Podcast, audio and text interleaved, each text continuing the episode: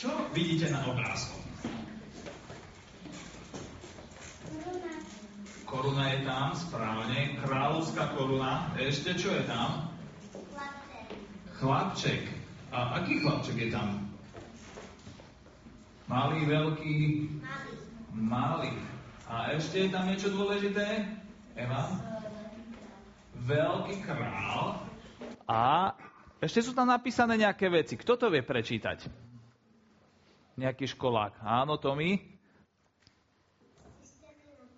Z cisterny na trón, správne. A ešte Noemi sa hlasila, tuším. Nie, tam je nejaké ešte meno nad tým. Tu ešte nikto nepovedal. Jozef. A toto všetko je na tom obrázku preto, lebo dnes začíname taký nový seriál, ako v televízii niekedy chodia seriály a ľúbite pozerať svoje obľúbené seriály a ide jedna časť a potom druhá časť a potom tretia časť a, a vám sa to páči, lebo máte svoj obľúbený seriál, tak si ho radi pozriete a dokonca vám niekedy aj nevadí, že niektorá časť sa aj zopakujete, lebo ju máte radi. A tak aj my dnes začíname nový seriál o chlapcovi, ktorý sa volal Jozef. Narodil sa ako každý z nás, bol to malý chlapec, potom podrástol a keď sa stal veľkým, tak po mnohých rokoch sa mu dokonca stala taká vec, že sa stal pánovníkom v jednej veľkej ríši, ktorá sa volala Egypt. A preto sú tam tieto veci na obrázku. A možno, že ten príbeh ste už viacerí viackrát aj počuli, ale to vôbec neznamená, že si ho nemôžeme znova porozprávať. Ale chcem sa spýtať takú vec, že tam je aj také slovo, že cisterna. Čo je to cisterna? Je to devčenské meno alebo, alebo e, nejaká vec, ktorá sa kupuje v potravinách? Zuzka. Nádrž na vodu? Ja som si doniesol nejaký obrázok, lebo dnes môžeme stretnúť cisterny napríklad. Op. Napríklad takéto, toto sa zvykne volať cisterna, taký veľký kamión, ktorý vozí vodu alebo benzín alebo také všelijaké tekutiny. To sa zvykne volať cisterna.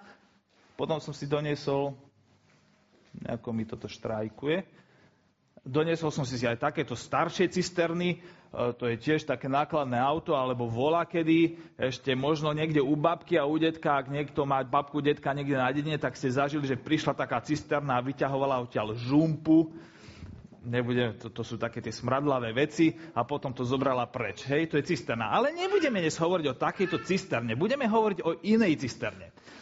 A, lebo ten príbeh spomína inú cisternu,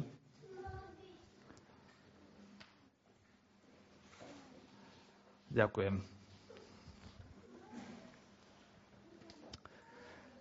A, a toto je príklad takých cisterien, ktoré mali volakedy. Nemali vtedy kamióny ani železné nádoby na vodu, ale keď chceli niekde udržať vodu, tak si museli vykopať takú veľkú jamu, ako keby studňu, ale ešte širšiu a veľkú a hlbokú.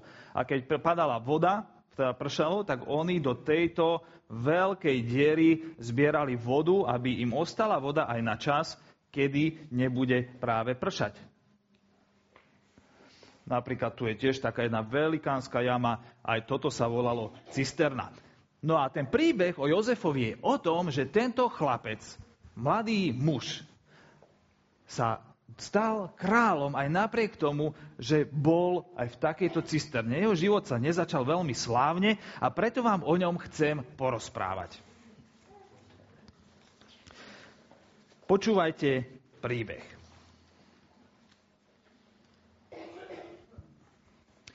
Budem vám rozprávať časť Jozefovho príbehu tak, ako je nám zapísaný v Biblii v prvej knihe Mojžišovej 37. kapitole, s tým, že niektoré veci tam ešte aj pridám a dopoviem, aby sme mu mohli lepšie rozumieť.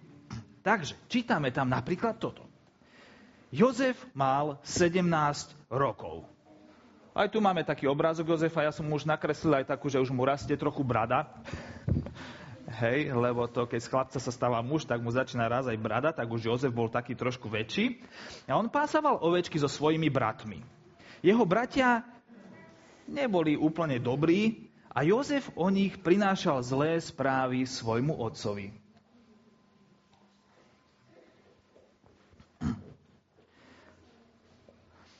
Jeho otec sa volal Jákob. A Jozef bol tak trochu bonzák. A máte radi bonzákov?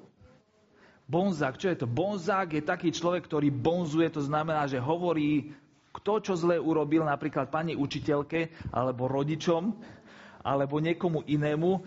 A v triede väčšinou takých ľudí nemajú všetci úplne vždy radi, lebo každému sa občas podarí spraviť aj niečo zlé, že?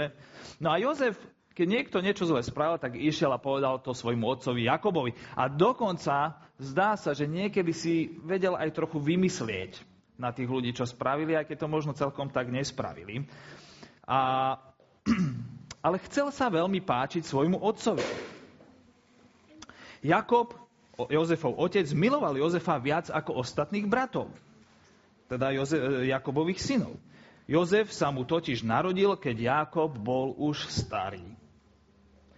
A Jakob mu dal ušiť krásne, pestré šaty. Stáli veľmi veľa peňazí. Krásne pestré šaty vtedy skoro nikto nenosil, iba tí najbohatší ľudia, králi a páni a tí, ktorí mali naozaj veľmi veľa peňazí.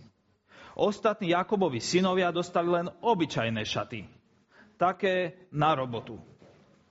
Jakob ale nevidel, ako veľmi tým ostatným svojim synom ubližuje.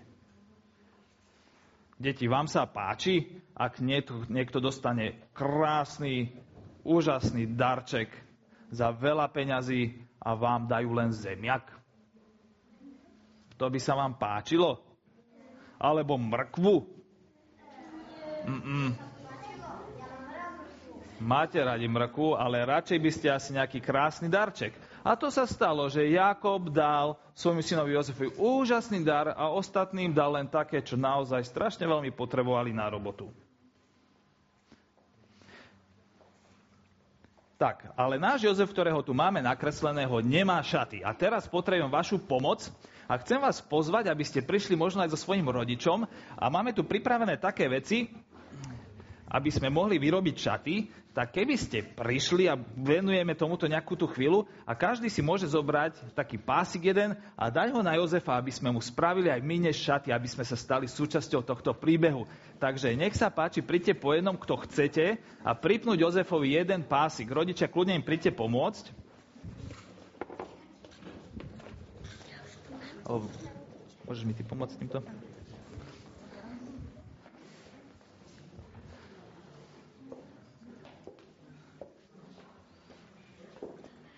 Tak, výborne.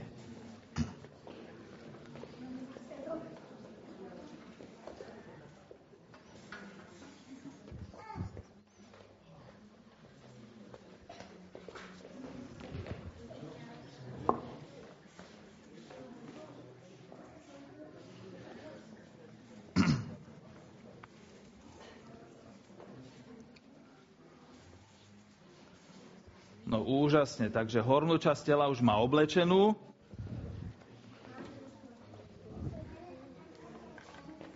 Už aj nohy budú.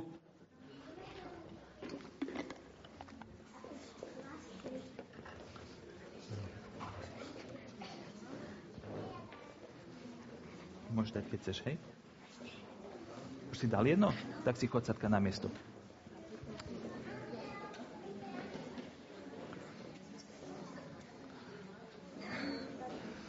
No budeme mať dosť materiálu?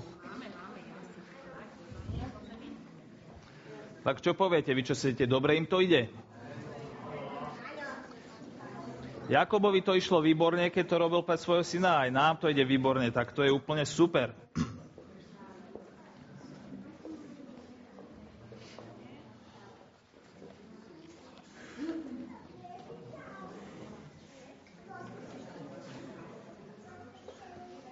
Tie špendlíky idú ťažko do toho, potrebujeme pomoc.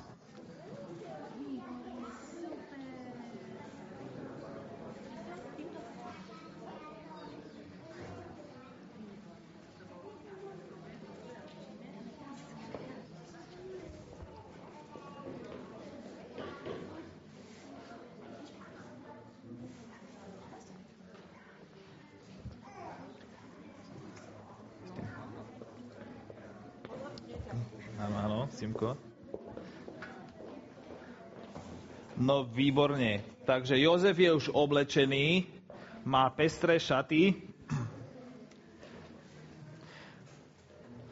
A keď jeho bratia Jozefovi sa na ňo pozreli a videli, aké krásne má šaty a videli, že ich otec má oveľa radšej Jozefa ako ostatných svojich synov, znenávideli Jozefa a nevedeli sa s ním pekne už ani rozprávať. Raz mal Jozef sen. Ešte jedno. Raz mal Jozef sen. A keď ho povedal svojim bratom, ešte viac sa na ňo nahnevali. Povedal im totiž, počúvajte, čo sa mi prisnilo. Boli sme na poli a viazali sme snopy. Snopy sú také tie veci, ktoré sa spájajú, keď sa zbiera e, žitko, pre pšenička, jačmeň a takéto veci. Proste to je na poli, to, je, to sú také tie, čo tam vidíte. A jemu sa snívalo, že môj snop sa postavil a zostal stáť a vaše snopy sa rozostávali dookola mňa a klanili sa môjmu snopu.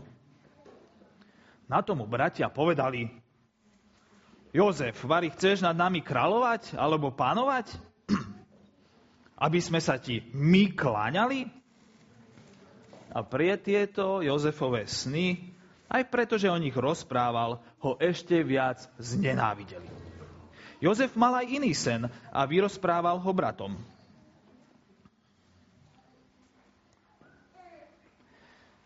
Povedal, klaňalo sa mi slnko, mesiac a jedenásť hviezd. Jozef mal jedenásť bratov. A všetkým bolo jasné, o čom Jozef sníva. Otec Jozefa už aj vyhrešil za toto. Čo je to za sen? Čo sa ti to zase prisnilo? A zda prídem ja, tvoj otec a tvoja matka, tvoji bratia a budeme sa ti kláňať až po zem? Sa ho pýta. V tých dobách bolo nepredstaviteľné, aby sa rodičia kláňali deťom.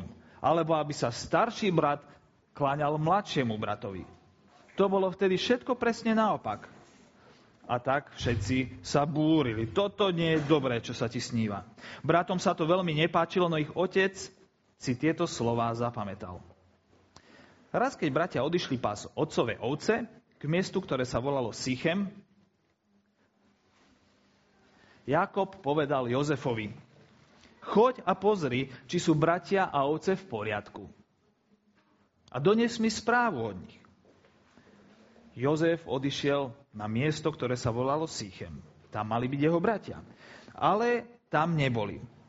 Tam Jozefa našiel nejaký muž, ako blúdi po poli a spýtal sa ho, čo hľadáš? On povedal, hľadám svojich bratov. Kde pasú ovce? A muž mu povedal, že odišli odtiaľ a kam išli ďalej. A tak Jozef išiel na to druhé miesto. Odišiel za svojimi bratmi a našiel ich na mieste, ktoré sa volalo Dotán. Ale bratia len čo ho zazreli v diálke, skôr než sa k ním priblížil, rozhodli sa, že ho zabijú. Strašná to vec. Hovorili si medzi sebou, pozrite sa, prichádza ten majster snov. Ten, ktorý sa nad nami všetkými povyšuje. Poďme a zabíme ho. Potom ho hodíme do cisterny a povieme ho, že ho zožrala divá zver nejaký lev alebo medveď. Uvidíme, čo sa stane s tými jeho snami. Oni boli na ňo veľmi nahnevaní, nelúbili Jozefa. A keď toto počul najstarší, Jozefov brat Rúben, snažil sa Jozefa zachrániť a povedal bratom, hej, nezabíme ho. Hoďme ho radšej do cisterny na púšti, ale nezabíme ho. Lebo Ruben si myslel, že on potom príde k nemu a ho zachráni z tej jamy a privedie ho k otcovi.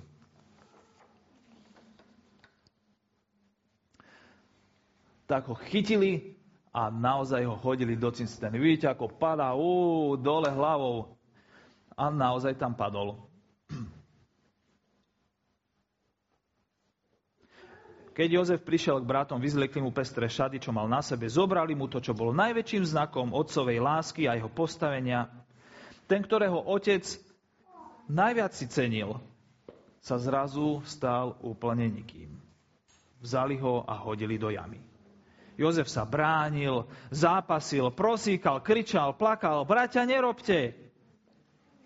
Prosím, už vám nebudem rozprávať o mojich snoch. Ale všetko márne. Oni ho tam naozaj hodili. Cisterna bola prázdna a bez vody, takže sa tam neutopil. Ale nevedel z nej vyliesť. A kričala ďalej, volal na nich, čo som vám také strašné urobil? Zmilujte sa, zlutujte sa, vyťahnite ma. Môžem ja za to, že sa mi také veci snívali. Už nebudem na vás, otcovi, rozprávať to zlé, čo robíte. Vyberte ma. Celkom sa z toho veľkého volania unavil. Ale nikto, nikto mu nepomohol. Dokonca ani Boh. Jeho otec ho učil, že Boh je živý a že sa dá k nemu modliť a prosiť a že Boh zachraňuje. Jozef volal aj na Boha, ale Boh vôbec nič neurobil. Keď sa bratia posadili k jedlu, videli prichádzať karavánu obchodníkov.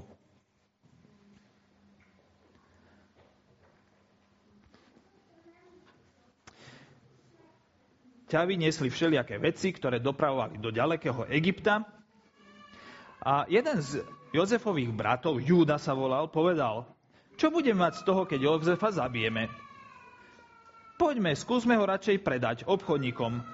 Vedie to náš brat. A bratia ho posluchli. Keď taďal prechádzali kupci, bratia vyťahli Jozefa a predali ho za 30 strieborných minci obchodníkom ktorí ho dodviedli až do Egypta. 30 peňazí, pardon, 20 strieborných. To bolo veľmi veľa peňazí. To je tak, ako keby ste dva roky museli pracovať a všetko, čo za dva roky zarobíte, by ste dali. Tak toľko to peňazí im oni ponúkli. Oni si povedali, o, to bude veľa peňazí a budeme sa mať dobre. Aj vy sa si tešíte, keď vám niekto dá nejaký peňažtek, je tak? Aj oni sa potešili, ale vzdali sa svojho brata. Keď sa najstarší brat Ruben vrátil k cisterne a Jozef nej nebol, roztrhol si šaty a povedal, čo ste s týmto našim bratom urobili? Kam sa len ja podejem? Ako toto otcovi vysvetlíme? Bál sa, že ho otec potrestá, ale to, čo sa stane s Jozefom, ho trápilo menej. Jozef bol smutný. Jozefa Jozefove šaty zobrali, zabili kozliatko. O, ešte, ešte. Opa. To je Ruben, ako sa pozera do tej jamy a vidí, že je to tam zle. Zobrali šaty, zabili kozliatko a pošpinili šaty krvou, aby ich mohli zobrať otcovi a ukázať, čo našli. A otec, Jákob, bol strašne smutný. Čo sa to stalo?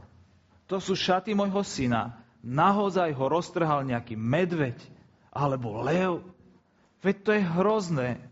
Nevideli ste ho vôbec, bratia, synovia moji? A všetci bratia povedali, nie, vôbec sme ho nevideli. Našli sme iba tieto šaty. A tak klamali. A otec Jakob bol taký smutný, že už mal pocit, že život nemá smysel. Všetko je zlé. Zomrel ten, ktorý mi bol najvzácnejší, zomrel v ten, v ktorom som videl budúcnosť celej našej rodiny. Teraz je úplne všetko stratené. A iba plakal a plakal a plakal.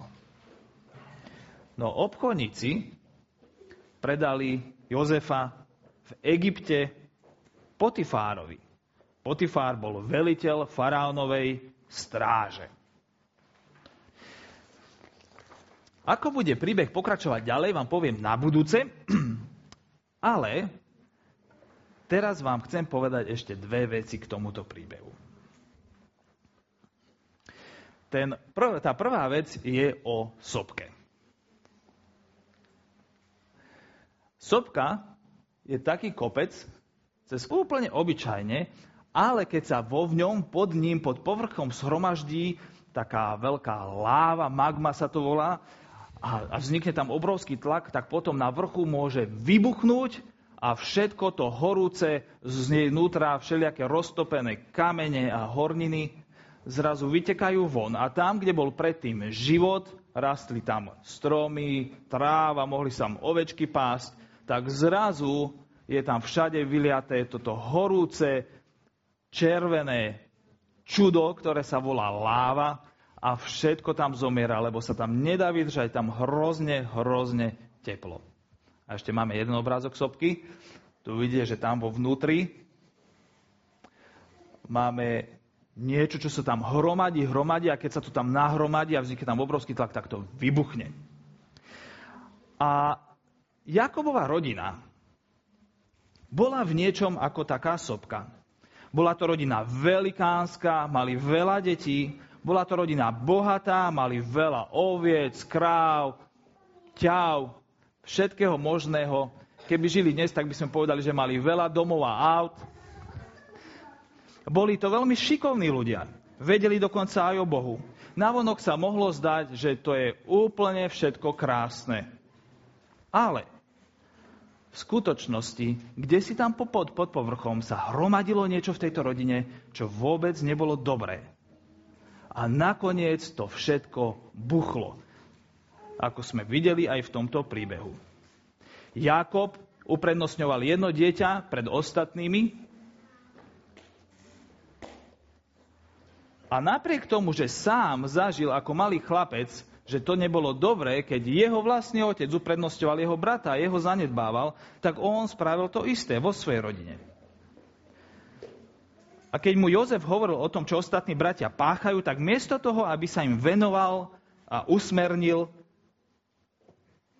obrátil svoju pozornosť ešte viac na Jozefa a ostatných synov nezobral celkom vážne. A tak sa stalo, že z Jozefa začal ráť chlapec, ktorý si stále viac myslel, že je najdôležitejší, možno bol aj pyšný, aj chvastavý. Viete, čo je to chvastavý vlastne? Hm, čo je to chvastavý? Áno, to je, to je za hranicami tiež, taký, čo moc chvaste. A, ale tu na Slovensku chvastavý znamená, že sa strašne ľúbi chváliť. Hej? A máte radi takých ľudí, ktorí sa ľúbia chváliť? Nie, niektorí nemajú radi ostatní mlčia, už som vás asi aj unavil, ale byť chvastavý nie je veľmi pekná vlastnosť a ľudia to nemajú radi, ale zdá sa, že Jozef sa ľúbil pochváliť. A takýto chlapec začal z neho rásť. No ale z bratov, jeho bratov zase rastú chlapi, ktorí sú zranení, závidia, čo majú druhý a oni nemajú a vedia byť dokonca úplne zákerní a zloprajní. Nič dobré. A toto všetko sa tam hromadilo, hromadilo, až to celé buchlo. A ja som si doniesol takýto príklad, experiment, uvidíme, či to bude fungovať. Toto je akože sopka, dobre? A uvidíme, čo spraví táto sopka, keď do nej začneme dávať keď do nej začneme dávať hriech. Čo sa stane, keď do našich životov začneme púšťať hriech? Tiež nám to buchne? No uvidíme. Nesľubujem, že to vyjde, lebo to je ťažké, ale uvidíme, čo sa stane. Ja! A už to, už to ide. Tam je hriech. Myslím, že to nám akurát tak stačilo, aspoň sme nestrekali strop, ani Marekov počítač, on by nám asi ťažko odpustil. A tak to je, že keď do svojho života púšťame hriech, tak môže sa zdať, že všetko je krásne a pekné, ale príde čas, keď raz to buchne. A to sa stalo v Jakobovej rodine, že to buchlo. Myslel si, že veci budú nejako a všetko sa úplne naopak pokazilo. Druhá vec, ktorú vám chcem povedať, je o Božom mlčaní. V tomto príbehu, ktorý sme čítali, koľkokrát ste počuli, že som povedal, že Boh niečo spravil? Koľkokrát sa tam zmienilo niečo o Bohu? 5 krát. Ostatní koľkokrát ste počuli, že tam bolo slovo Boh? Ani raz. V Biblii je ťažké nájsť príbehy, v ktorých sa Boh nespomína. Všimli ste si to? Ale tu máme presne taký príbeh, že sa tam Boh vôbec nespomína. A Jozef tam je v tejto veľkej jame a musí sa pýtať, že prečo mu Boh nepomôže. Keď jeho otec ho učil, že sa môže k Bohu modliť. A keď je nám zle, tak sa nám môže ešte aj nám viac zdať, že ten Boh ani asi neexistuje, lebo neodpovedá, nepomáha, nehovorí, nevieme, že by niečo robil, možno ani nie je. A Jozef si toto mohol myslieť práve v tej veľkej jame.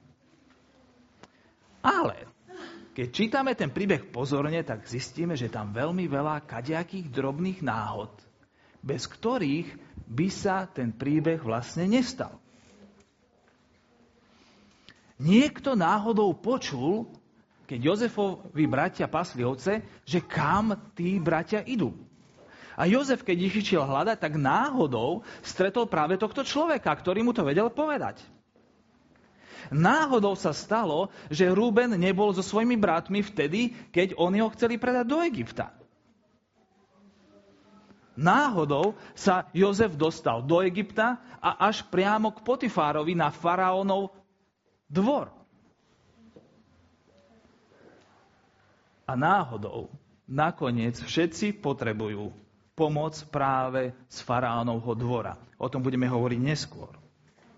Ale keď si to takto vymenujete, tak sa musíte pýtať, že vlastne mali by sme hovoriť, že sa tieto veci stali náhodou? Nie je tu niečo za tým, niekto za tým, kto veľmi dobre vedel, že tieto veci sa presne takto potrebujú stať? Čo ak ten Boh, ktorý sa tu vôbec nespomína, vlastne veľmi veľa vecí robí? Ak nám tiež je zle, ak my tiež nepočujeme Boha, alebo nevidíme, alebo necítime, tak to vôbec nemusí znamenať, že sa na nás vykašľal. Naopak, možno s nami práve vtedy píše ten najúžasnejší príbeh, ako to urobil pri Jozefovi. Totiž, niektoré veci vidíme, len keď vidíme celý obraz. A teraz sa vás chcem spýtať, že dáva toto niekomu tu zmysel čo je tu nakreslené.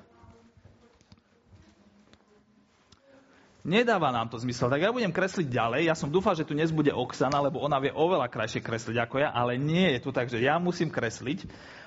A budem kresliť ďalej, lebo tieto veci sa zdajú, že nemajú zatiaľ celkom zmysel a aj nám tak môže pripadať náš život niekedy, že nemá zmysel, že za tým nikto nie je. Ale možno, keď uvidíme celý obraz, tak zistíme, že vlastne všetko do seba veľmi presne zapadá. Takže kreslím ďalej. Ak má niekto nejaký nápad, čo by to mohlo byť, tak mi môže povedať.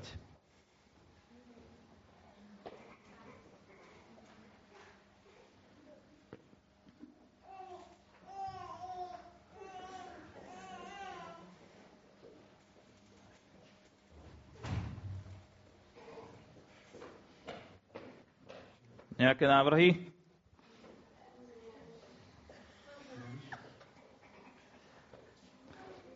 Myslím, že problém bude aj v mojich umeleckých schopnostiach, ale naozaj sa snažím.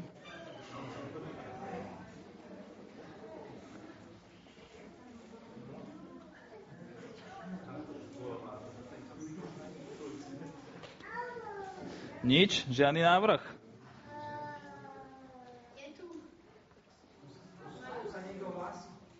Ja, ja, ja hlásenie teraz nevidím. Ohoho, koľko návrhov a ja vás ignorujem, prepačte.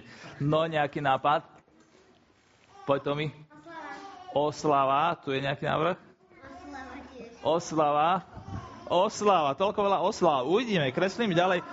Je to možno trochu ako oslava, ale nie úplne celkom.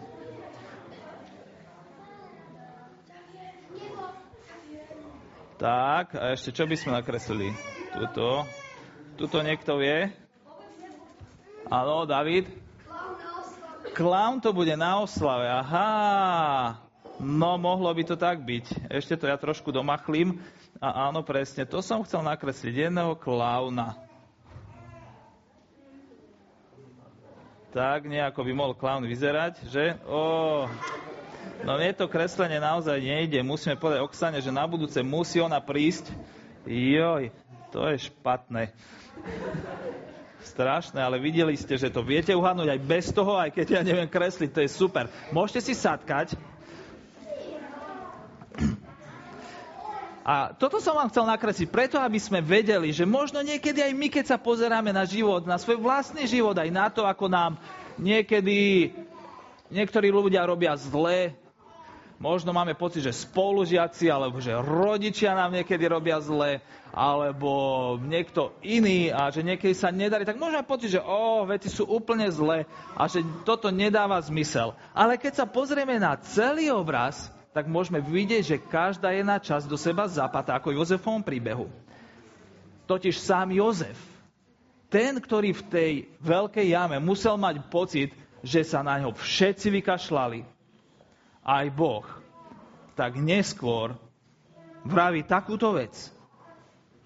Bratia, vy ste mi chceli urobiť zle, zdalo sa, že Boh nič nerobí, ale teraz vidím, že Boh to všetko urobil tak, aby bolo dobre.